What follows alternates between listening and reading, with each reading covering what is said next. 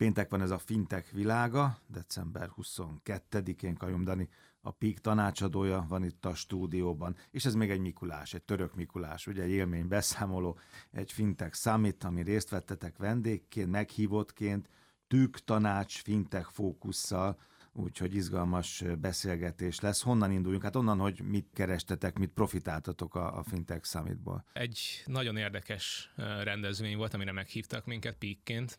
Amikor legutóbb voltam a rádióban, akkor Hongkongról beszéltünk szerintem, és Marci már akkor belengedte, hogy nincs még vége az utazgatásnak itt céges szinten. Akkor már beszéltünk a rendezőkkel, és meghívtak minket, mint egy médiapartner, de közben ugye a Píket, mint fintech céget is képviseltük. Egy kollégámmal mentem ki, Siklós Bencével, és igen, december 5-6-án volt a rendezvény, kiutaztunk Isztambulba, egy, egy eléggé, eléggé szépen megszervezett rendezvény volt egy hotelben, mindenki öltönyben, bankárok főleg, de fintech cégek képviselői is, vezetők, alapítók, és egy nagyon érdekes, nagyon stimuláló két napot tudtunk így magunk mögött.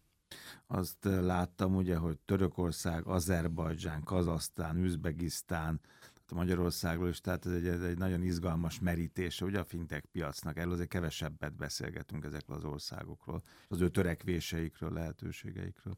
Abszolút, tehát földrajzilag ugye Magyarországhoz annyira nincsenek közel, más kapcsolatok viszont vannak, tehát a türk tanács az egy egyértelmű közös pont, és a türk tanács országok mellett, még a környező országokból, még Grúziából is volt képviselő, meg egyéb, egyéb területekről. Tényleg egy nagyon érdekes keveredése volt ez a különböző Igen, ezek a sztánok, akkor most általában az energiáról beszélünk, a, a gázról, Abszolút. olajról, igen, tehát ez van fókuszban a fintek talán kevésbé, de most ebben a beszélgetésben majd ennek helye lesz. De akkor kezdjük Törökországgal, meg a török fintek, jó? Milyen, milyen benyomásaitok voltak? Törökország méretéből adódóan is, talán nem meglepő, hogy egyébként egy jelentős fintek szektorral rendelkezik. Tehát, hogyha csak személyes élményekről beszélünk, már amikor a reptérre megérkezik az ember, az Isztambul reptérre, egyből kriptoreklámok, türk BTC az, amivel találkozhat, emellett a Mastercard meg a Visa is folyamatosan reklámozza magát már úgy, hogy kiszáll a reptérből az ember átmegy a folyosón ezekkel, mint találkozik. Sehol egy kebabos.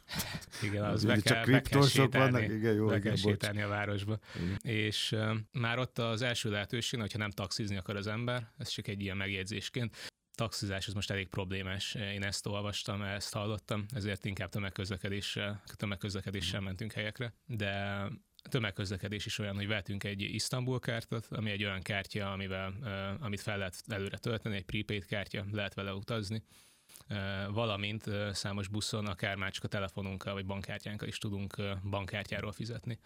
Ez érdekes, mert írtad a felkészítő anyagban, hogy a, a legnagyobb címlet, a török lira, az 200-as, ez olyan két, két és fél ezer forint, ugye? Igen. Hát, és akkor milyen egyszerű, és akkor innen igen, szóval ekkora köteggel kell járkálni, mint régen a piacosok itt Magyarországon világos, hogy akkor, akkor kártya, meg kripto, meg sok minden más, ez ad neki egy, egy plusz lökést. Abszolút, tehát váltottam pénzt, és néztem, hogy akkor most ez a 200-as lesz a legnagyobb, megnéztem, hogy mennyit is ér pontosan, és ahogy mondta. Gazdagnak érezted magad, mikor adták a köteget, nem? Hát meg furán is, hogy Aha. ez most hogy fog elférni nálam, de éppen ezért nem meglepő, hogy elterjedtek az elektronikus fizetési megoldások, sőt, ha bárki egyébként azon gondolkozna, hogy elmegy Isztambulba vagy Törökországba, de talán itt Isztambulnál maradnék, mert arról van mm.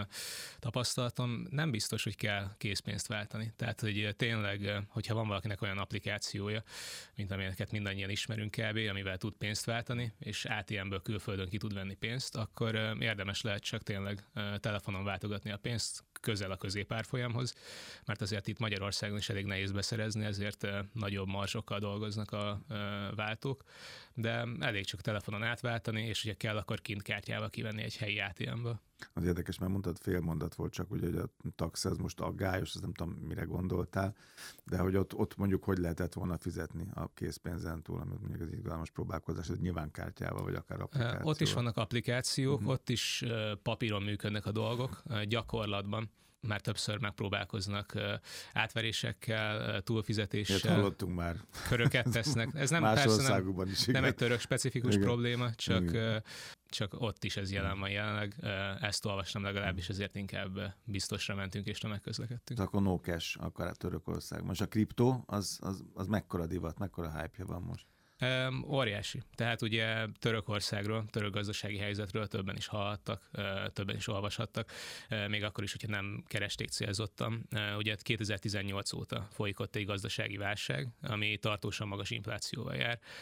Tavaly októberben volt egy 24 éves rekordjuk, ez 85,5 százalékos infláció volt az előző év októberihez képest, ami brutális. Az meg a miénknél is több. Igen. Hát jelentősen igen. Szemmel látható szemmel. Pedig Magyarország azért az EU-n belül is a magasabbak között van. A kriptó viszont érdekes módon emiatt fellendült. Tehát ha valaki a kriptopiacra néz a kriptovaluták árfolyamára, akkor sem a stabilitás jut eszébe, inkább a volatilitás, de ahogy az Argentinában is megfigyelhető, ahol talán még rosszabb a helyzet, az emberek a kripto felé is fordulnak, részben azért, mert abban legalább látnak egy értéknövelési potenciát, akkor is, hogy ez nagyon kockázatos, és nagyon gyakran nem jön be. Ezt nem, nem lehet elégszer hangsúlyozni a kriptók körében de az emberek látják, hogy oké, okay, itt nem csak veszíthetek a pénzem értékébe az inflációval, befuthat, ez befuthat uh-huh. amit ritkán tesz, de emellett még a dollárhoz is van egy olyan kapcsolata a stablecoinok révén, a stabil valuták révén, a dollárhoz kötött kriptovaluták révén, hogy könnyen dollárba lehet váltani, amit lehet, hogy gyakorlatban mondjuk körülményesebb.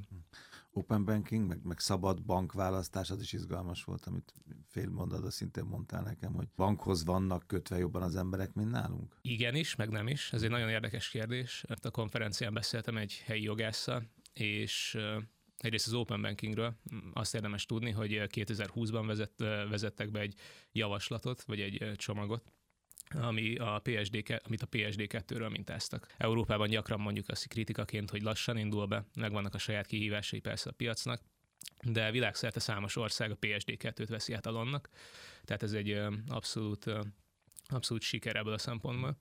Törökországban is a PSD2 mintájára próbálnak open bankinget bevezetni, de ez jelenleg nem kötelező érvényű minden bankra hanem attól függ, hogy szeretnének-e belépni, és 2022. decemberében, tehát körülbelül egy éve élesedett egy Open Banking Gateway, ahol hat bankhoz lehet kapcsolódni. Mm. Tehát open banking szempontból ezt érdemes tudni, ott még kialakulóban van a piac, amikor egy-két megoldáson, megoldásunkról, píkes megoldásunkról beszélgettem emberekkel, akkor tovább kellett magyarázni, mint átlagosan mondjuk, de a bankot illetően, amit mondtál, ez nagyon érdekes, hogy Törökországban az emberek azt szerint választanak bankot, hogy hova utalják a pénzüket a munkáltatóik. Tehát ott nem az van megszabva, hogy mi megadjuk a nem Nem mondom meg, hogy hova utalja a munkáltató, hanem akkor egy munkahely az be van kötve valamelyik bankhoz. Igen, alapadottságként, és... és akkor már nekem ahhoz kell valamilyen módon alkalmazkodni a törökként. Igen, feltehetően a HR-nél megmondják, hogy tessék szépen itt igen, egy igen. bankszámlát nyitni, és ott akkor megkaphatja a munkavállaló a fizetését. Ez természetesen nehéz elképzelni nem Magyarországról, és azt is gondolná az ember, hogy ez egyfajtaképpen röghöz köti az embereket, mm. kisebb lesz a bankváltási hajlandóság, de a beszélgetéseim alapján ez pont fordítva van, mert az emberek munkahelyeket váltanak, új bankszámlaszámok kellenek nekik, de nem mindig jutnak el addig, hogy elmenjenek a régi bankjukhoz, és ott bezárják a bankszámlát, és átvigyenek minden pénzt. Mm. Inkább, mint a tazókat gyűjtik a bankszámlaszámokat, meg a különböző banki kapcsolatokat. Tehát ahogy Európában a bankváltási hajlandóság az nagyon, nagyon alacsony. Törökországban inkább nyitottabbak az emberek erre, és ez emiatt is nyitottak az újonnan felbukkanó digitális banki megoldásokra. Kicsit akkor terjeszkedünk, türk fintek tanács? Ezt a szószetétet még nem is hallottam, szóval ott akkor, akkor most már nagyobbra tesszük a fókuszt. Hát a türk tanácsnak a fő tagjai azok Azerbajdzsán, Kazaksztán, Kirgizisztán, Törökország és Üzbegisztán, tehát ebben, ebben a sorrendben akár mehetünk is tovább, törököket már érintve. Tehát Azerbajdzsán, meg egyébként az összes piac is inkább feltörekvő piac. Tehát fiatalok a fiatal lakossággal rendelkeznek, növekszik a, mobil, a mobiltelefonos penetráció, egyre több embernek van mobiltelefonja, egyre több embernek van megfelelő internet hozzáférése, és ahogy ez 2010-es években nyugaton, Amerikában és Európában az alapja volt a fintek elterjedésének, úgy ez az alapja a keleti országokban és a tűrtanács országaiban is a fintek elterjedésének. Azerbajdzsánban még egy fejlődő piacról beszélünk, ott még kialakulóban vannak a digitális pénzügyek, van pár érdekes cégük, mint a Golden Pay, egy fizetési szolgáltató, az Express Bank, egy digitális banki Kínáltal rendelkező bank, van a Million, ami egy terminálhálózat, ami különböző megoldásokat nyújt így KKV-kon, vállalatokon keresztül. Kazaksztán talán érdekesebb lesz nekünk, mert a fintech világában is szó volt Kazaksztánról, talán közvetetten, de a fintech széna, a nemzetközi fintech széna egyik kedvenc bankja, az kazak, a Kaspi.kz vagy Kaspi Bank, ezt nevezhetjük többféleképpen is. Ez a bank testesíti meg a, azt a Beyond Banking élményt vagy vonalat, amit sokan szeretnének replikálni, tehát elég a magyar piacra ránézni. Itt van az MBH banknál a BUPA, ami KKV szegmensben próbál Beyond Banking belőle menni, valamint az OTP bank ugye a FIZ-zel próbál a lakossági elkereskedelmi vonalon előre haladni. A Kaspi az ugye a banki tevékenységét nagyon erősen, nagyon szorosan összekötötte az elkereskedelemmel. Fintek meg az elkereskedelem egyébként is kéz a kézben jár, hiszen ha valamit meg akarok venni, ki is kell fizetnem és ezt online fintek megoldásokkal teszem meg. De a Kaspi az egy ilyen jelentős szereplő, ami éppen a tűrtanács területén Kazasztánban található, 2020-ban egy 6,5 milliárd dolláros értékeltségű IPO-t tudtak nyelbe ütni Londonban. Csak egy mondatra mennék vissza, türk tanács, türk fintek tanács, hogy amikor ezeket az országokat említett, és nyilván mindegyik különböző, Kirgizisztán, Kazasztán, Azerbajdzsán, és mondtad, hogy ugye hogy lefedettség, internet hozzáférés, mobil penetráció, azt hogy kell elképzelni mondjuk Magyarországhoz képest százalékban, körülbelül, csak nagyságrendek, meg amiről most beszéltél, meg ezekről a bankokról, ezekről a megoldásokról, ehhez ez mind alapvetés és szükséges, de akkor mondjuk az út kétharmadánál tartanak körülbelül, vagy hol? Ez egy jó kérdés. Azért kicsit más a helyzet, mert ugye Magyarországon az EU tagjaiként sokkal inkább idézőjelesen ki vagyunk téve a külföldi Európai Unión belül lévő többi szolgáltatónak. Könnyebben be tudnak lépni a piacra, könnyebben tudnak terjeszkedni, így nem beszéltünk egy exkluzívan magyar egy helyzetről. szabad vállalkozás. Jó, igen, igen, tehát um, lehet, hogy uniót kellett volna mondani. Viszont um, óriási potenciál van ezekben az országokban, jelenlegi felkészültségi szintjüket ezt így nehéz be, belőni, mm. de azért talán jó példa lehet az, hogy félútra vannak tőlünk, vagy mm. Kétharmadra. Az erős alapok megvannak, ahogy beszéltük, de a potenciál az még inkább talán ott van, mert sokkal fiatalabb a lakosság, sokkal erősebb a fiatal réteg a korfájukban, ezért van egy olyan réteg, akik nyitottabbak az ilyen megoldásokra, könnyebben tanulnak, és a jövőben is ők lesznek a felhasználók, míg nálunk Magyarországon kicsit ez egy más helyzet. Az érdekes volt, hogy a társadalom hány százalék, ez szóba került ilyen beszélgetéseken, ott hány százaléka nem bankol, vagy nincs banki kapcsolata vagy a radar alatt van, ugye ezt mindig megkülönböztetjük ezt a dolgot. Igen, nem esett erről szó, tehát ezért az lenne a tippem, ez tényleg mm. csak egy tipp, hogy nem olyan nagy probléma a bankolatlanság, mint mondjuk mm. más területeken. Más földrészeken akár, igen. De hogyha tényleg elképzeljük, hogy hol van a türk tanács, tőlük nyugatra Európa, tőlük keletre távol-kelet, Dél-Ázsia, mondjuk délebre, Dél-Kelet-Ázsia, és keletre már abszolút probléma a bankolatlanság, vagy a bankok, banki szolgáltatásokhoz való hozzáférés nehézsége. Nyugat-Európában egyáltalán nem probléma, és itt a kettő között ez pedig már egy érdekes terület lehet. Ugyanúgy, hogy a szuperappokat is rá lehet húzni erre.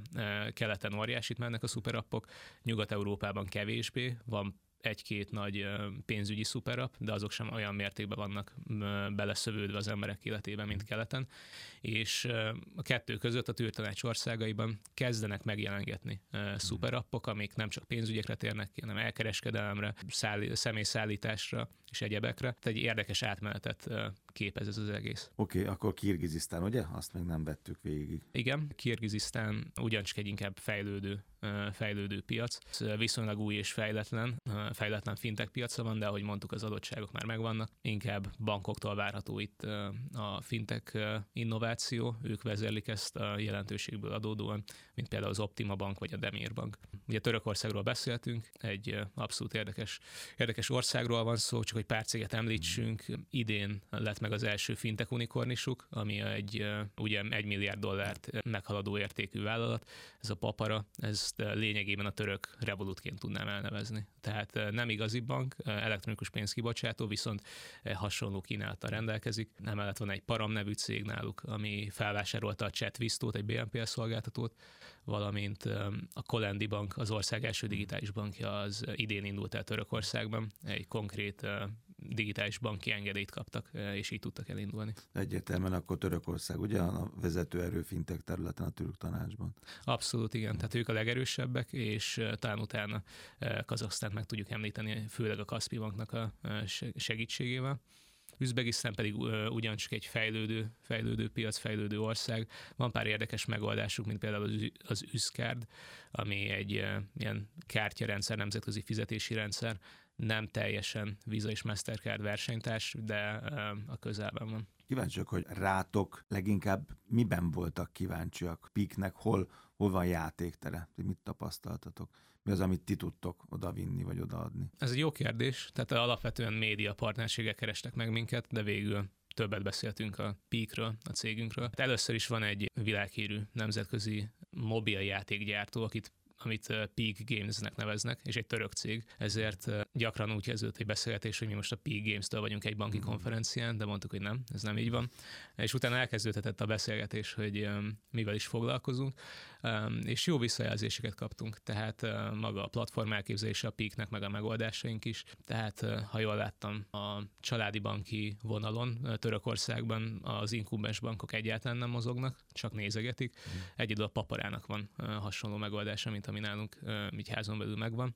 Az is azért, mert valószínűleg így revolutszerűen náluk is megvan, mint a Revolutnál. És a különböző megoldásainkról is jókat beszéltünk. Tehát a következő évben reméljük is, hogy tudjuk, tudunk folytatni néhány beszélgetést, amit ott a konferencián kezdtünk meg, de mindenképpen érdekes volt az ott lévőknek, hogy egy magyar cég kiment Isztambulig, nincs olyan messze, viszont mégiscsak egyedül voltunk ezzel, ha jól látom. Ezt akartam kérdezni, hogy Európában akkor megint csak nem voltak sokan, ugye? Vagy senki nem volt, csak ti voltatok? Akikkel én találkoztam, azok között nem volt európai. Ezt hmm. tudom mondani. Tehát olyan európaiak persze, Németországban élő török származású emberek igen.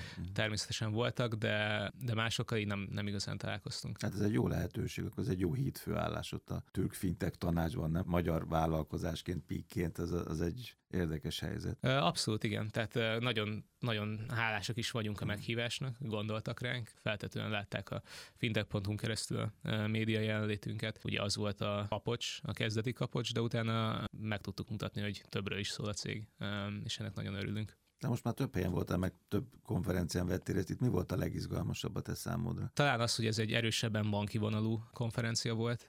Meddig voltam Web3 konferenciákon, meg sokkal erősebben fintech konferenciákon, de most igazán tudtam beszélni az olyan emberekkel, akikkel egyébként Magyarországon is, de most külföldön igazán, igazán bankárok, hogyan látják ők a saját piacukon a helyzetet, mennyire nyitottak a fintek felé, és abszolút nyitottak egyébként. Törökország például magában is egy nagyon előre néző, előrelátó fintech piacsal rendelkezik. Nagyon szépen köszönöm. Türk Tanács fintech piaca, fintech fókuszú beszélgetés Kajom Danival, a PIK tanácsadójával. Köszönöm szépen neked az érdekességek, az információk, a hírek a fintech.hu-n. Köszi. Köszi.